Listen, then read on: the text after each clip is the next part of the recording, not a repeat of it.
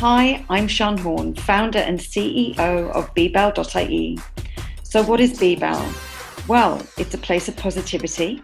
It's a place where you can be happy, be kind, be bold, feel supported and encouraged to fulfill your dreams. So, join us on social at bbell.ie for future events and upcoming podcasts. Hello, and welcome to bbell podcast with myself, Sean Horn. So today's interview is with one of the bbell OGs, one of the originals. She's been with us since the beginning. She has been always, always a number one supporter and contributor to bbell. Um, if you watch her stories, you'd think she's an extremely regimented person, but there is a reason behind everything. And that's what you'll find out today. So today I am delighted to introduce the fabulous Neve Lee. How are you, Neve? I'm good. How are you? I am very well. And I'm such a pleasure, do you know what, to have you on because you've been with us um, and part of bbell for such a long time. I was just so delighted to actually eventually get you onto the podcast. Honored, honored. I always said it was something that I would love to do because I think even all of you have all seen the progression of me from over the past couple of years. So I think to sit here now in in this stance is lovely. Yeah, no, it is. And and I was saying actually, I did a couple of interviews this morning, and I was saying this morning, it's so funny how, how you watch people, you know, through a screen, through glass, on on a Zoom, but actually people's energy does come through. Mm-hmm. And and you're definitely one of those people. I think, you know, when when you speak, people listen um, people that have followed you for a long time, you've had a real impact on them. Um, and I don't know if sometimes even if you realize how big that impact is. I don't think so. No, I don't think so. I think what I share comes from a very creative space. It kind of, you know, it's almost like I don't even look at it as a platform. I never really look at it as who I'm reaching out to. I'm like, oh, what's in my mind now this morning? Or, you know, what helped me now or if, if I wake up and I feel a little bit kind of unsettled I'm like what would help me? And I just share that then with always the intent that there's bound to be one person that picks up on it. Yeah. You know, and that's what it is isn't it? For it to resonate with one person. And I think it's really apparent as as we look at sort of what you do on a daily basis you know that you've done a lot of work on yourself. And mm. it's and you know this podcast is all about the story i suppose and how you got to where you are today. So where did it all begin for you? Like where were you born? How did it all start? Here ireland cork. Um born little blonde haired brown eyed wild child they called me. Um motor mode actually was my nickname surprisingly enough at home. Um but I think I was always that kind of that creative child, you know, that kind of happy-go-lucky, um, bouncing around music. Very much the person that I put out there now was yeah. the person that I was born as. But I think, unfortunately, through life or through whatever, she got lost in the midst of it all, and it's kind of like re-becoming her again. But all of this, I suppose, began like everybody has a story. Yeah absolutely but but at that age when you were that blonde haired brown eyed little girl was there siblings did you have brothers and sisters i had an older sister yeah i had an older okay. sister two and a half years older than me so two and a half years is quite a short, a small gap. And I know actually there's two years and seven months between me and my older sister, and we were extremely close growing up. Were you the oh, same? Oh my God. You know what? Actually, we met a babysitter a couple of weeks ago, and she said I always remember the two of you, you're the two sisters that always stand out, that you never competed with each other, that you were always so happy for each other, that no matter if Maria got off the bus and I was waiting for her, my, my face would light up. And I'm still that way. Like if I know she's calling at 33, I'm out the window, I'm like, oh, there she is. Yeah. There she is. You know, so close, like so close. And we've been through so much together. Like we've been through so, so much together and we've always come out the other side of it. And she's just a massive support system. She's she's incredible. She's incredible. That's amazing. So different you, though. You I was just gonna say, did you like the same thing? So growing up and when you were at school, like where did you gravitate to? Oh, I was Polly Pockets and Barbies and dolls and you know, rubbing my nan's lipstick and Ray was very musical and create, very creative. We we both stemmed from creativity, but I think that comes from our parents. They both work with their hands. My dad's a mechanic, is always on the go. Mom is a baker, you know, she's a chef. So it was naturally in us, you know, it was naturally in us. Maria is just the most fantastic musician. I mean, she can listen to a song on the radio and she just has it off straight away, strumming the guitar, like like that. Just yes, sheer raw talent. And I suppose she was really, really quiet and yeah, she was very quiet, but just had such a massive impact on my life. You know, I remember growing up and she'd have a job and I was like smaller and she'd get a tenner or a fiver every week on a Friday and she'd always buy me a magazine at the end of the week with a little Polly Pocket or something. And, you know, so different but so similar. We just we gravitated towards each other, which was lovely. It was lovely. I think I think it's it's so important, isn't it? And um so as you moved, I suppose as you as you got a bit older and you like, did you go to girls' school, mixed school? How did you enjoy school? All girls. Um, didn't like school at all at all. No, I didn't like school. I suppose I always felt I always felt off. I can't. Do you ever look back and you think like there was always something a little bit different about me? I suppose I struggled to fit in from a very young age, even though I was quite loud and outlandish and I think that was more of a coping mechanism. I think that was the real the funnier yeah. that I am. I was, you know, I suppose I was quite heavy growing up as well. I suppose I was quite heavy and there was always well, it was never highlighted, there was always remarks and comments, and you know, you'd hear people chatting and on when you're walking into school. And I suppose the funnier I was, the more accepted that I would be, or you know, follow the crowd. If I nodded and smiled and agreed with everything, um, I'd fit in. I just I, I always had this undying need to fit in and it didn't didn't really matter where I fit into. Once I fit in, I'd be fine, you know, and it's difficult, you know, and, growing up. Yeah, with that need to fit in, did you did you float around different groups of friendship groups or did yeah. you find you stuck with one? No, I floated massively, massively. And it's like, you know, even I often remember my mum saying, you know, Niamh, like one or two good friends is really, really important. You know, you don't have to be everybody's friend. And I was like, oh, no, I'm not. You know, I'm not everybody's friend. But it was just there. I don't know. Maybe it was a self, I think it was a self esteem thing. Like looking back now at what I know now and having went on the journey that I've been on, you know, I would have left myself very open and very exposed and very vulnerable to getting hurt a lot of the time purely because I didn't believe I was worthy enough of a good friend or you know, from that maybe that bullying aspect of like if I fit in with plenty of other groups, it wouldn't be as highlighted as the fact that, you know, yes. I was called out on for being heavier, for being called a nasty name. You blend in, I think that's what I wanted to do. I blended in. I'm so afraid of standing out. And so the bullying that you felt came from from your weight? Yeah. Yeah. And, and what would people what would people say? Like I, I mean I, I've been there, I understand that just like that, like fatty, like silly things. If we went swimming, like be careful of her jumping in the water, there'll be none left. Um, flubber remarks, just yeah. just constant. It felt constant, you know, and it was. It, it just got exhausting after a while, you know, where you do just kind of want to blend in, and you do just you. Bec- I think you become that person. I think you almost fall into this society where it's like, here I am that person. That's what they believe to be true about me, and you know, I just leave myself open to it. And so consciously, were you aware, you know, obviously you were aware of your size and you were aware of what people were saying. Was there something that you felt you could do about it or or you just felt the only way you could deal with it was that comedy side and that fitting in? I think it was that comedy side. Now I had great support. Like I had yes. amazing support. Like, oh my God, the best mother and father in the world. Like if I said, I want to join piano, I would have a piano. I want to join basketball, I'd have a basketball and a net.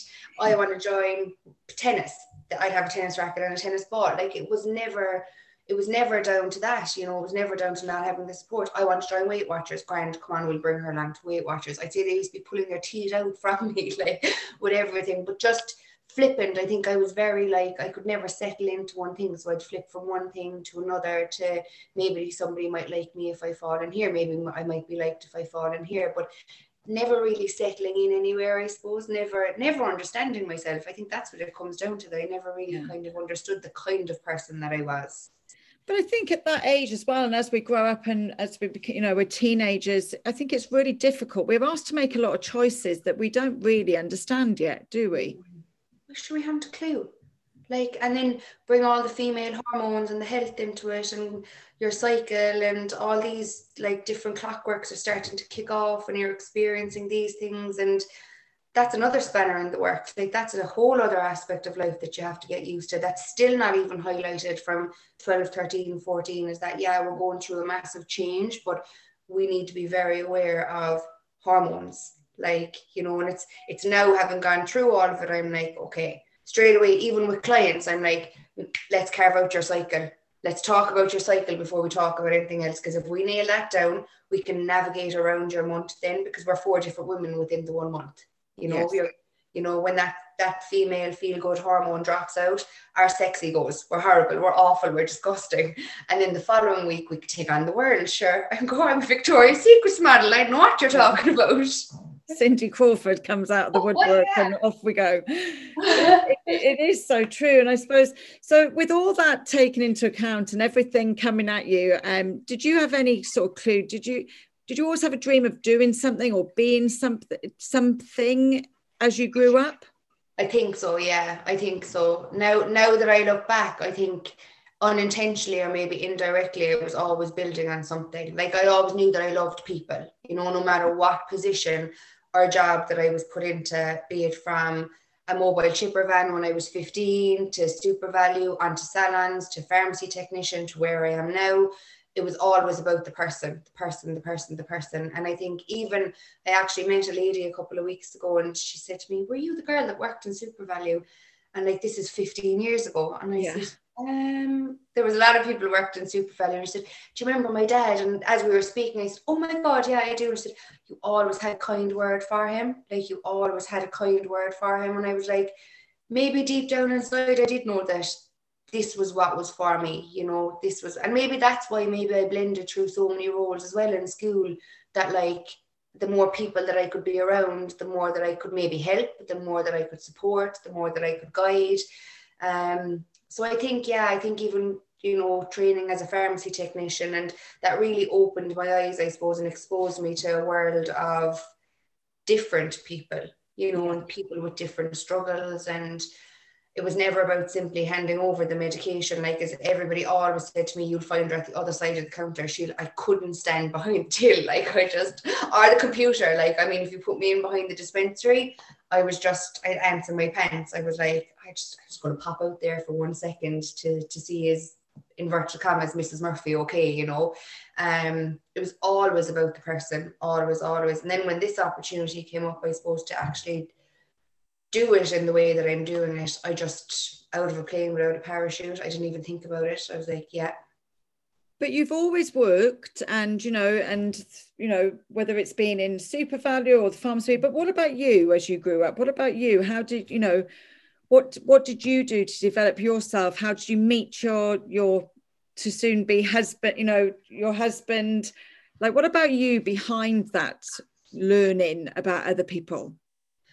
You know, I suppose through all that, I was kind of learning about myself. Like I said, er, like I said, I always felt like there was something a little bit off in me. I always felt like there was something a little bit just different. I think a lot of people feel that. I think a lot of people feel that, you know. Um, but I even in school, I suppose, like even looking back at like being in maths, like I hadn't a clue what was happening inside in that class. Like never had a notion. But instead of kind of asking like why you're exploring it a little bit more you know i just kind of sat back and sat out of it and just thought that if i ignored it for long enough it would go away. You know this whole you you never want to stand out. You don't especially when it comes to your weaknesses. Like you never want yes. to stand out. And i suppose learning about myself really came from I suppose having Alex, like meeting Stuart, you know, falling pregnant, that was an extremely difficult journey, like a really, really difficult journey. How old were you when you met your your husband? I was, oh, you're testing me now. How long? 23. Okay. No, sorry, 26. 26. Okay. Yeah. And so, so when you met, and and how old is that? So how long have you been together before you fell pregnant? So we were together just over about a year and a half. Okay. Pregnant with Alex. Um, so it was quite fast, well, fast in some kind of circumstances, you know, give or take. But I suppose I had come from a really rocky period in my life. I was living in Australia and I had developed an eating disorder. Okay. Um, and I don't think I ever fully recovered from that when I fell pregnant with Alex. So I found it extremely difficult because I lost all control of my body. And can I ask how that showed itself, that disorder? Uh, when I was pregnant, before you fell pregnant obviously in australia you had the issue with the eating disorder but how did what how did that come around and how did you deal with it being so far away from home I think I think I always struggled. Like I was always in and out of Weight Watchers, and I was always, yeah. you know, trying something in the next best diet. And I never fully understood that it was actually my mindset needed more looking at. That, you know, I was at my lowest weight, like not eating, hadn't eaten in months and months and months, and I still wasn't happy with what I was looking at, you know. So it was very much mindset based. Um, and lack of control. I think, you know, I had an accident in Australia and I was in crutches and there was a lot that went on. Uh, we had lost my uncle over there as well. There was a, um, a massive void, a massive death in the family. And I think we were just so far away and it all, I always say like sometimes I never remember looking back and seeing one big massive standalone problem, but just an accumulation of stuff that got out of control and never really got looked at. And then just one day it was just the line was so fine that I just woke up and I was like, I'm not eating. I was like, if I if I can't, because I suppose being in Australia, I had lost a little bit of weight and you're very exposed and you know, but I was still quite confident because I don't think I ever you know, I was a very healthy size 12 to 14. I was very happy. I was very confident in my body. You know, I was exercising, I was moving, nothing was an effort to me. I'd wear anything. And that kind of accumulation, you know, of everything, loss of control, I suppose, you know, I, I couldn't move. Um, John had passed away, you know, there had been other illnesses in the family. It's quite difficult. Like everything, everyone thinks you're living the dream. And that's like Instagram versus reality. You know, and I always say that now just because what I put out there is what I put out there daily doesn't mean that behind the screen I still don't struggle or that I don't suffer. I just choose not to be like the news and bring everyone down with a bang. Yes. And yeah, I think that was it. There was just something in me snapped and just it's so fine. I'll never be able to explain how fine it was, but the comeback from it was it was exhausting. It was absolutely exhausting. And and did you deal with that in Australia, or or did you feel you needed to come home to deal with it? Oh, I thought nobody knew what was happening. Okay. You know, you get so clever at lying. You get you think you're so clever at lying. You think you're so you know. At this stage, my hair was falling out. I'd lost my period. You know, I was very very unwell, and I had decided to come home anyway. And when when I got off the plane, expecting everyone to be there for me, there was nobody I was like, where is everybody? Nobody's waiting for me. I was like, I've been gone for so long. And the next thing I saw my aunt coming towards me. The minute I saw her, I knew something had gone wrong. I was like, there's something after happening. And we got back home, and again, nobody was there. And I suppose on the plane on the way home, I was like, I knew myself, I was like, this has to stop. You know, you're not going to be okay if this doesn't stop. You know, you're unwell. And how had it gone, Neve? What size were you? Were Oh, I was, I, uh, maybe a kind of a six to an eight. So that must have been a shock even for your auntie to come and meet you at the airport and to see the for, for everybody. Yeah, yeah, for everybody. Like it was really, you know, but I think more so, I think like, you know, I'd be kind of an eight to 10 now. So I just think it was my face. I think it was how it draw the bags under my eyes, you know, just ill just looked you know i couldn't concentrate i couldn't i couldn't talk i was on edge all the time so it was a shock for everyone now i was in australia with my sister so i had no doubt that it had filtered home yes, home um but as it turns out then when i got off the plane at home my dad had actually had a massive heart attack so he was up in hospital so that big kind of that big chat that i'd given myself was not gone by the wayside but again loss of control because this my hero, this man that I adored, having had lost my uncle the year before yeah. with heart issues, I was like, here we go again. Like you know, it's you're straight back into it. You know, you're straight back into that feeling of loss of control, of death, of everything. And you know, once he kind of came around and he came out, and then it was really like it was addressed from day one, and it was a struggle. Like I look back now, and even now dealing with parents of with children who have eating disorders and dealing with people presenting, you know, I can only help to a certain extent. It's outside of my what we refer on. You know, I can now feel the sadness of like my mom crying at home, just you know, having a bowl of cereal or something, you know, just willing, like willing you to eat something. You know, it's so sad. And I, I think maybe that's what's given me all of these experiences have made me such an uh, more empathetic, I think, towards people where I just have a vast understanding of it's not simply about motivation or it's not simply no, about absolutely something has to trigger doesn't it and 100%. Where, where do you think that trigger was for you to to to actually do the work and to find out where the core issue was I don't think I was okay really until three years ago until I could go no more. Like I had even even through pregnancy, you felt yeah, I struggled massively. It's amazing. It always amazes me is that the day that I found out that I was pregnant, I just something instantly in me because beforehand I'd had my own issues with pregnancy and whatever and I suppose that had stemmed from the eating disorder and being, being told, you know, look, you might not be able to carry, you might not be able to to to have children, you know, going going through it all. Can I ask you, like, that information that you get when you know when there's an issue like an eating disorder and you're told that this could affect your fertility is that something that they tell you because they have investigated it, or is it something they tell you to encourage you to make yourself better? I had a fantastic doctor. I think it came from both elements of, yeah, I think it came from both elements. He was amazing at the time. Um, absolutely phenomenal and maybe part you know i always remember in, in in the march my sister actually came home from australia and like it was a big process. Like I remember going to Tesco with her, you know, and she was like, "Come on, let's like the support." Like was just I could eat her. I love her so much.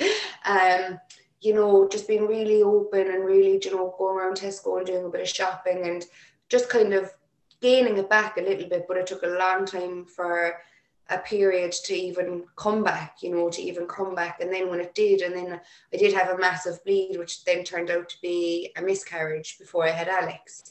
Um, and I suppose they even feel strange saying this. People think they know everything about me, but there's been so much that I haven't shared, I suppose, but that's no harm either. Um, but miscarriage, yeah, sorry to interrupt. Miscarriage is a very lonely place, I think, and it's a very individual um, experience. I know myself, none of mine were the same. Yeah. So I know never to comment on anybody else's because it. I know how different it can be. Like, how did you two cope? How did you cope with that loss? I, I, to be honest, I don't think I was fully switched onto it. I don't think, I don't think I coped. Like it was spoken about like amazing support like on from Stuart great support. I had a another female doctor went a different route a different doctor but I kind of I suppose you know what? There was there was that responsibility. It was as well where not not that I blamed myself but I was like maybe could I have carried it better? Maybe like you know and like my Nana Collins used to always say you'll be a great little mother. And I always thought what if I've given up my opportunity now? What if I've given up my opportunity. And that was in the October. And in the January, we were actually on holidays and I found out that I was expecting Alex. And like instantly, it was that autopilot. It was like, I am going to do, I'm getting emotional now. Everything. Do you know, like watering that plant, I'm going to do everything that I can to bring you into this world. And, and I did, I swear, it was like I never had an eating disorder before. It was like I never knew of the word if I was hungry, I'd eat. Now I did find the change in my body hard. I found that extremely, extremely hard. Um, but you adapt. I think you adapt for different reasons. Um, you know. Did you think of it as doing it for yourself and your health, or did you think of it? No. you were doing it for him. For him. Oh, all for him. Like it was never for me. And how I know that is because the second he was out, that black dog was straight back in. It, it just was never dealt with. And I like I remember like even his birth was extremely, extremely difficult. And, you know, ha- after having him and just straight away that whole mentality kicked back in again where I was like, I remember saying to the midwife because I was in hospital for a long time because he was acting acting the way he still acts, a little maggot, a little rascal. Um, and there was a delay in him coming out, which meant that he was under serious pressure. So I was actually put to sleep to have him. So I wasn't awake when he came into the world, and I suppose that just added another feeling of failure. It was like you one job was to get this baby out into the world, and you couldn't even do that right. So by the time I woke up, he was a day and a bit old. You know, I'd missed everything. I'd missed him coming into the world. I'd missed his first bottle. I'd missed him getting dressed. Um, so much. I felt like I had missed out on so much that just added that feeling again. And was that addressed? Because that must have been such a difficult thing for you. No, no, not really at all. Like, you know, I think it's because I had a midwife up there. Her name was Ruth. I'll never forget her. She was just such a wonderful woman. And, you know, I remember I remember waking up and then I remember the following day everyone came coming into the hospital. And again it was loss of control, I think, because everyone was like, Oh my god, the baby, the baby this and the baby that. And I was like, what is after happening? Like I I went in like that morning. I was in the gym and I was I was spinning and I was downtown. I was I was down at my nana's house and we were all like they went downtown. They got me a burger. They were like, "You're going to need your fuel now. We'll get you ready for it." It was actually the day of the Midleton Food and Drink Festival. Mm-hmm. I went into labour and Stuart was up in Dublin playing a rugby match and I was like, I'll hold on away down here. Now I'm great. I'm flying. Went into went into the hospital. They were like, How are you feeling? I was like, I'm absolutely fine. I don't want anything. I was like, I'm gonna shoot this baby out now and it's gonna be great. And I'm gonna be back out. And I'm, I was like, I was so excited. I just had this drive. I was like, not a second chance, but I was like, this is so exciting. I was like, this is so exciting to then the experience of it was just I'll never forget her face when she came into the room. My waters broke naturally, no epidural, no nothing.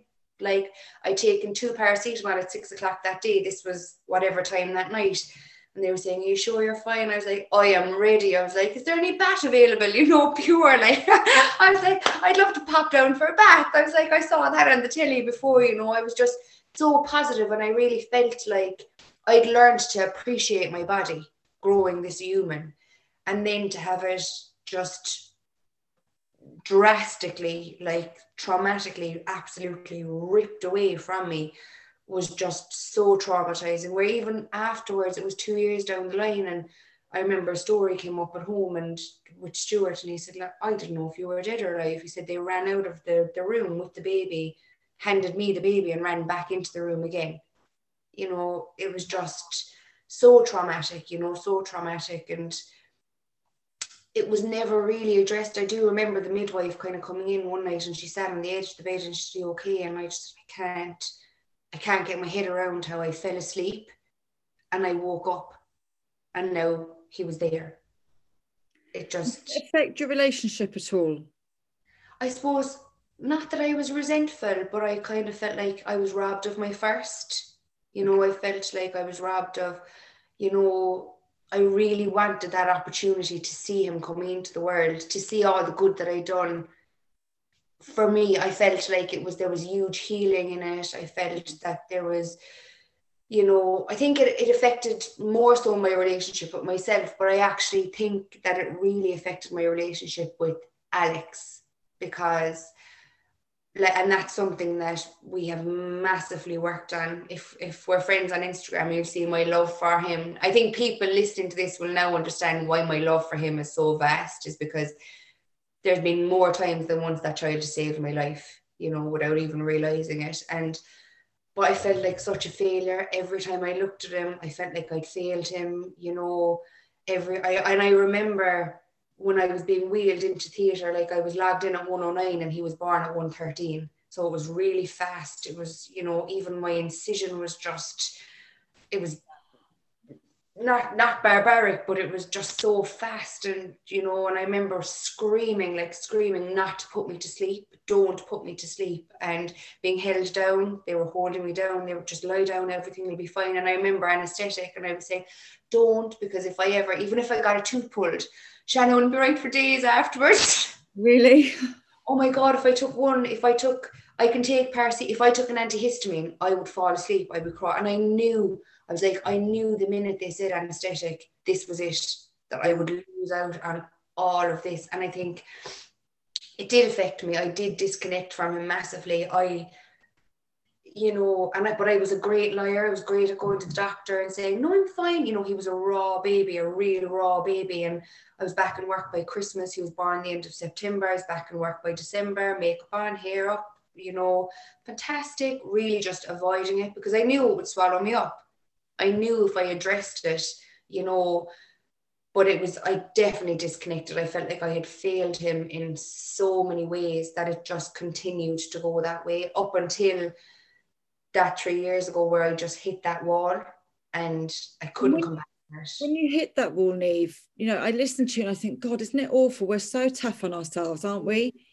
and sometimes it takes us to hit a wall and and what what actually happened there three years ago as you as that happened to you you know i think it was always bubbling and it was always brewing but it just it really really came to a head i just i had no i couldn't regulate myself emotionally i wasn't sleeping you know i was having panic attacks in the middle of tesco i was forgetting things i I just was not okay. Like I just wasn't okay.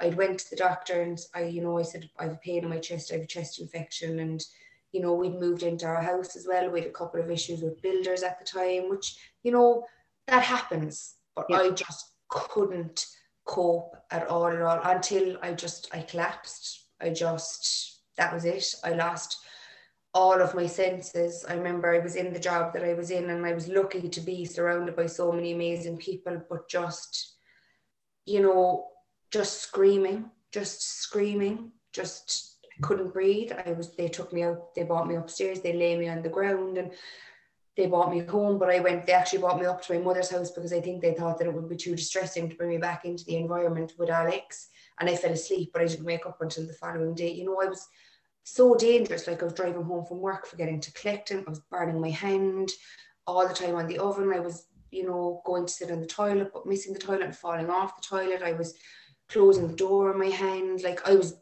a danger to myself. I was walking out in front of cars. I had just lost, I had completely lost it. I just was not okay. Um, and I think that was that was even just the start of it, where when I went down, I felt like I was just falling down, you know, because I couldn't go anymore. Everyone had seen it. You know, people were stopping me on the street if I was out walking. Are you okay? And I was like, Yeah, I'm great, I'm great. But I never realized, you know, I have a picture that my sister, it was it was a Monday morning, I was going to the doctor and I actually went down to my nan's house, another absolutely incredible, just amazing woman. And she said, you know, you know, um, you know, your hair is lovely. Do you have you colored it recently? I think is what she said to me. And I don't think it hit me until I got into the doctor and, you know, I sat down and I, I was trying to explain to her how I was feeling. And my sister texted me saying, Where are you? And then just send me a picture of where you were. You know, I don't think I realized how how fragile I was from the outside looking in. And it was when my, my doctor asked me, you know, and you know, and you know, how would your personal hygiene be and stuff? I couldn't remember when I'd had a shower. I just couldn't remember. But I was in work every day with my hair and makeup done. But I couldn't see yourself. You couldn't yeah. you weren't you couldn't feel it, could you? You couldn't feel yourself. I had gone completely and utterly numb. I was just I was not even angry, but I think I was frustrated. I think I was frustrated. I was kind of I was giving out a lot. I was very irrational. I was getting upset. You know, if Alex would even look at me, I was starting to cry because I was like, oh my God, I'm doing him such an awful disservice because I can't cope with myself. And I just genuinely didn't know what was happening to me. I, looking back now, you know, I was tormented. I would be awake all night long, walking around the house. I was getting into the car two o'clock in the morning, going for spins. I was just, I had lost it, you know, that whole last year marbles, I had just completely lost it. But I thought, to a certain extent, I do think that I had not them fooled. I know they think that there was something going on, but it, it always amazes me that I was able to, you know, I'll, I'll wash my hair now under the tap and like how from the neck up that I could be so presentable but the rest of me was just falling apart. Uh, my period was gone again. It, that was gone, you know. So what what happened there? Like, you know, obviously, as you, you keep saying, and, and you're very lucky that you had so much support around you. But what triggers to make the changes that you needed to make? I'm getting emotional again because this is I'm. Go on, take your time.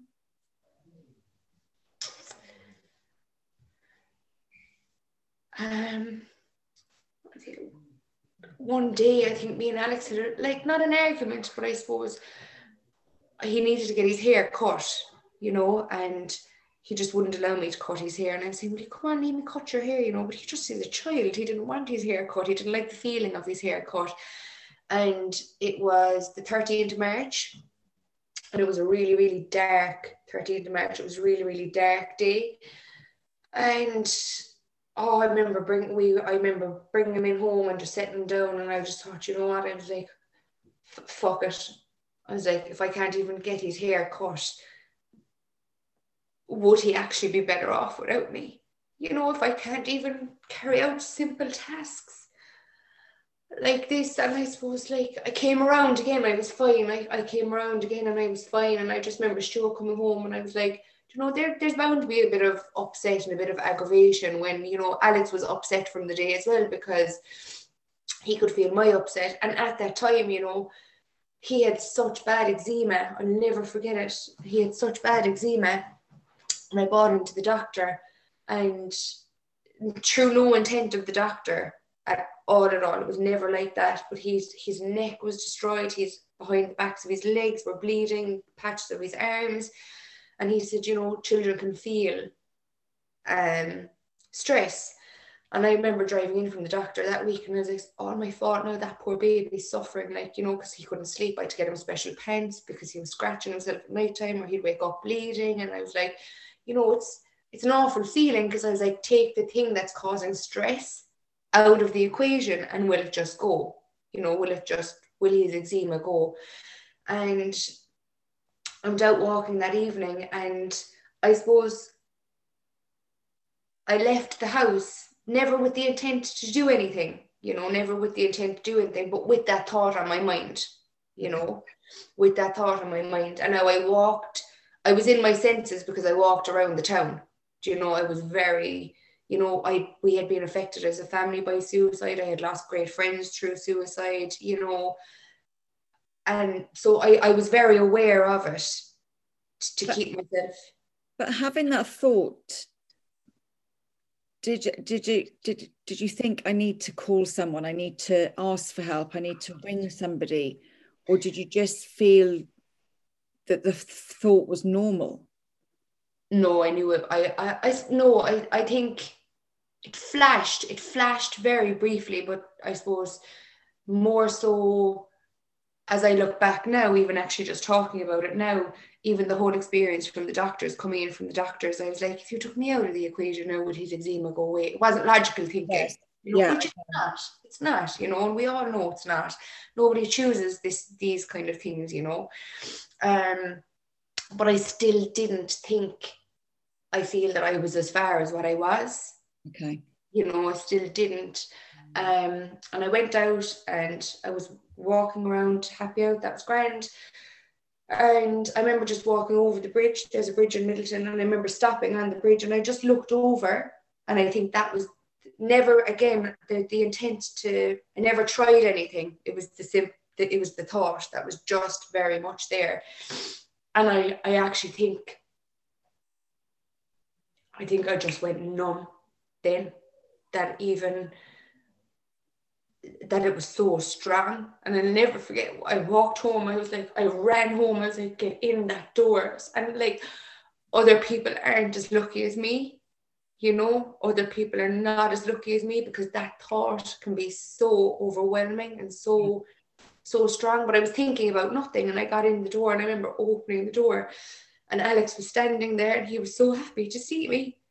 He was, like, oh man, he was like, You're back. Did you get anything? Where did you go? But I just, I was at that time, I think I just got so overcome with guilt. I remember just going upstairs into the shower and my aunt actually arrived. Um, randomly. Now I don't believe anything happens by coincidence, but she arrived. She was after dropping her son to rugby, and I said it to her at the table. I said, "I'm kind of, I'm a bit afraid." I said, "I'm just, I'm scared now that I even thought it." So they were amazing. Like they were amazing. There was no question about it. I was taken. Stuart took me straight to the doctor the following morning. Um, had great conversations there. I had massive support system around me at the time. You know, I, had brilliant support in place and that was it it never came back it never came back it never came back you know it was never something and I, and I still from being in sessions and being in therapy and being in counseling and all those kind of things I still firmly believe that I would have never acted on it you know but it, it just I wanted this to stop. And that's what it is. It's like you know it's that you don't want to end your life. It's that you want this pain that you've gotten trapped inside your own head. You want that to stop you know the voices. Absolutely. And and had you had therapy before that day? Yeah. Okay. Yeah. so you you had that support there as well that you could yeah. talk through yeah and i suppose i was very aware as well i always had kind of an element of of kind of personal development, I suppose, from the the technician courses and from be, being in even in beauty school and from working and stuff. And I just had a genuine interest in it. You know, I had a real genuine interest in it. And like you know even from people that I'd followed on Instagram you know there was a lot of awareness there there was a massive amount of awareness there that unfortunately some people just don't don't have it you know they don't have that support so I'd always been in and out of like I, I was never one to shy away from getting help if I needed it, except that time in my life where I felt like I was losing full control over stuff and I had to be this person and so through that support then three years ago, obviously that's when you say your your real journey started with yourself. And and and like how did it start, Neve? What did you decide to do first? What was going to make the first big change for you? I think for the first after that moment, I think I went into this like self-preservation mode where I just I went numb for weeks.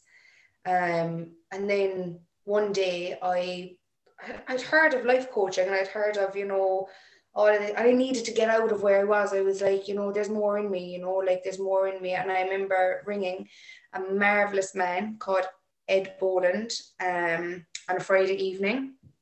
Um, and I'll be forever grateful. He's actually the owner of the college. Um, and never still at this stage I still wasn't really presentable, you know, I still was kind of in that in that zone, I suppose, of like just learning how to take basic care of myself again um, to even have a shower. You know, it's Friday now. When last I have a shower, I can't remember. I better have one today. I can't be bothered. You know, that kind of way. And I remember ringing him and just saying, you know, I don't know why I'm ringing you, but I think I more rang him for help, for for coaching for myself. Yes. And he said, you know, come way up to Silver Springs to the Clayton Hotel in the morning at nine o'clock. And I said, perfect, I have an appointment. So through the through this through speaking to him, he kind of mentioned that a coaching course, and I was like, maybe that would be no harm for me because I would learn for myself. Yeah. You know, I'd learn actually because I'm a massive learner. I love learning, so I was like, if I could learn through it, I might be I, it might be better off than somebody trying to actually teach me. You know, um, arrived Shan when I think of it, like opened the door. I was late because I couldn't find my way and I, you know, I just, you know, when you're in that state, I was just all over the place. And I opened the door and I walked in, and the whole classroom was sitting around. So I was like, what's happening here? So I sat down, and that was grand. And that was it. Before I knew it, I was knee deep in becoming a personal development and executive leadership coach. Um, and afterwards, I remember the day the class finished, the first class, but I met two amazing people that day that still, I met Mary and I met Tom, who's actually a psychotherapist. And it's just amazing the way you meet people. And I sat down and I started talking to Tom and we were doing coaching practices and he just opened my eyes. And then I met Mary and we sat down and she was coaching me. So we were role playing, you know. Yeah.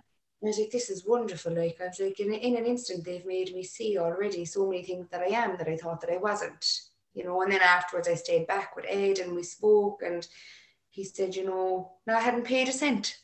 I hadn't, I was like immersed in this, in this college course that like didn't even have a pen and a paper showing up, like, you know. And just, and I, I remember saying to him afterwards, I said, why in the name of God did you tell me to come? And he was like, I gave you a place to be you know, he said, if, if that's all you needed was a place to be. And I was like, I can't go home and tell my family that I'm after going back to college in the midst of all this madness. They'll think I'm gone mad. So I told my nan, I was like, I'll go down now and I'll tell my nan, and she'll mind Alex for me tomorrow. So I did. I went down, and you know, she's a real, you go, girl. You know, if you think this is going to make you okay, you go for it. And if it doesn't work out, I'm here for you. Um, and she took Alex and then I just never stopped. I never stopped. Like so I developed personally through say let's say the first six months which were so raw when I look back now you know like that whole class had to actually experience me going through all of this you know like I was so loved I was so supported like I was like cocooned like they literally just took me and embraced me with like this love and affection and it was just amazing. And then i finished it but i knew when i finished it i was like i'm definitely not ready to help people. So i actually put myself back into it again yeah. as a coach instead of a coachee you know because i said always with the intent to do no harm. So i knew there was so much still that i had to go through and develop myself before i went out and tried to help people. You know i knew that i had things that I needed to do personally, you know, I needed more, a little bit more upskilling. I naturally gravitated towards CBT and I knew that would come out heavily in my practice. So I wanted to do more qualifications in that, always keeping in touch with the college. And then again, like that, one day just decided, here I am, this is it, out of a plane without a parachute, I'm ready to open. I'm fully. So I spent those 12 months you know, cliche and odd as it sounds, the best project you'll ever work on is yourself. My God, is it what? 100%. It's not just coaching that has had an effect on on you and your mindset, isn't it? Like, you know, movement is really important to you and your diet is very important to you. Yeah. All of those elements all come together hugely yeah hugely. And i suppose even like that you know like movement and nutrition were something that i heavily abused through my eating disorder. You know they were something that i didn't utilize at all at all. So i went off and done certificates in nutrition certificates in eating psychology to understand why i ate the way that i ate why was i a comfort eater what kind of eaters are we why do we move our body you know psychological transformation through physical suffering, getting all that serotonin, you know, finding all of like gathering literally just a bank of knowledge that when somebody came to me, because I do believe what you put out there comes back, you know. Yeah. So like people see me move, people see me eat well, people see me nourishment, like what I do and how I fuel my body goes outside of aesthetics. Yeah, everyone wants to feel good and look good, but it's it's so far outside of aesthetics. It's like, okay, am I eating enough fats for female function? Am I eating enough protein to get my hair to grow back after it fell out continuously from stress? Am I eating my carbohydrates for my cognitive, for my energy, for all of these things? And that's, I feel, you know, where I entered into that phase then was like, there's so much more to movement and nourishment than fine tuning your body in different ways, shapes, and forms, you know, and we can utilize it for so many more things. And this came from someone who went from all elements of extreme starvation to extreme building or in extreme binging to all elements to now somebody who's like, you know, I couldn't go a day without nourishing myself. I think it's like the plant on the window. I know that I'm feeding myself, I'm watering myself to grow.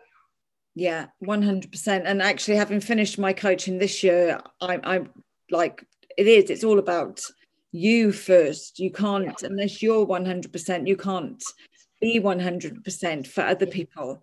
And where do you feel you are right now, Neve? Where, where, where are you now? My feet are firmly on the ground. I think it's just, you know, I go to sleep fulfilled. I wake up like, you know, I get up in the morning and I'm so creative. Like I wake naturally at quarter to five and I'm like, oh my God, this is the most creative time of my life. I could take on the world at this time of the morning. Now come eight o'clock at night, I'm like, don't nobody talk to me like a baby with a blankie. don't anybody look at me.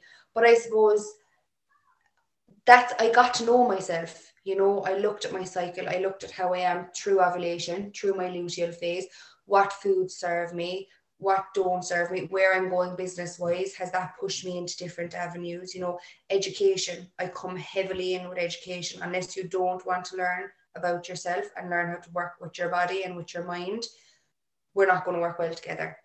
You yeah. know, because everybody has the ability to be the best possible version of themselves, but it's just that we're disengaged from it, I think. And and mostly the people that you work with now are in what area?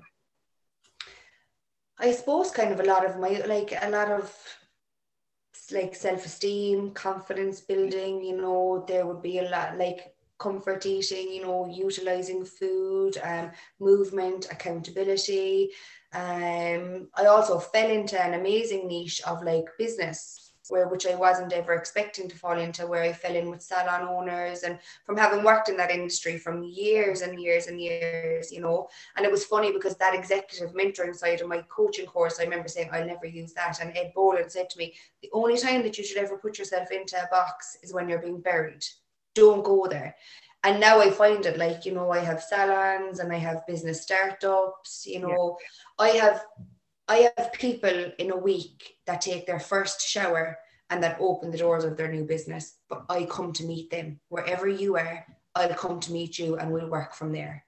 Coaching is coaching, and every, I, I'm a great believer that everybody needs some sort of coach in some way, shape, or form. So, as a coach, then, if you could look back at the three and a half year ago, Neve, what advice would you give her? Oh, I think just ask. I think just just ask, you know, self worth is a huge, huge thing. Even that picture, still, if I look back at that picture of the girl sitting outside the cafe that day before she went to the doctor, she just believed she was worthy of nothing. Yeah. Nothing. And like, that's what we, and I like, you know, I feel that's what always needs to be looked at. There's a reason and you'll see that even as well you know like you could you could meet the top ceo of a company and still it could come back to the how the low self-esteem you know or you could meet somebody who's completely at the opposite end of the spectrum. But it's like you are like you know you're human.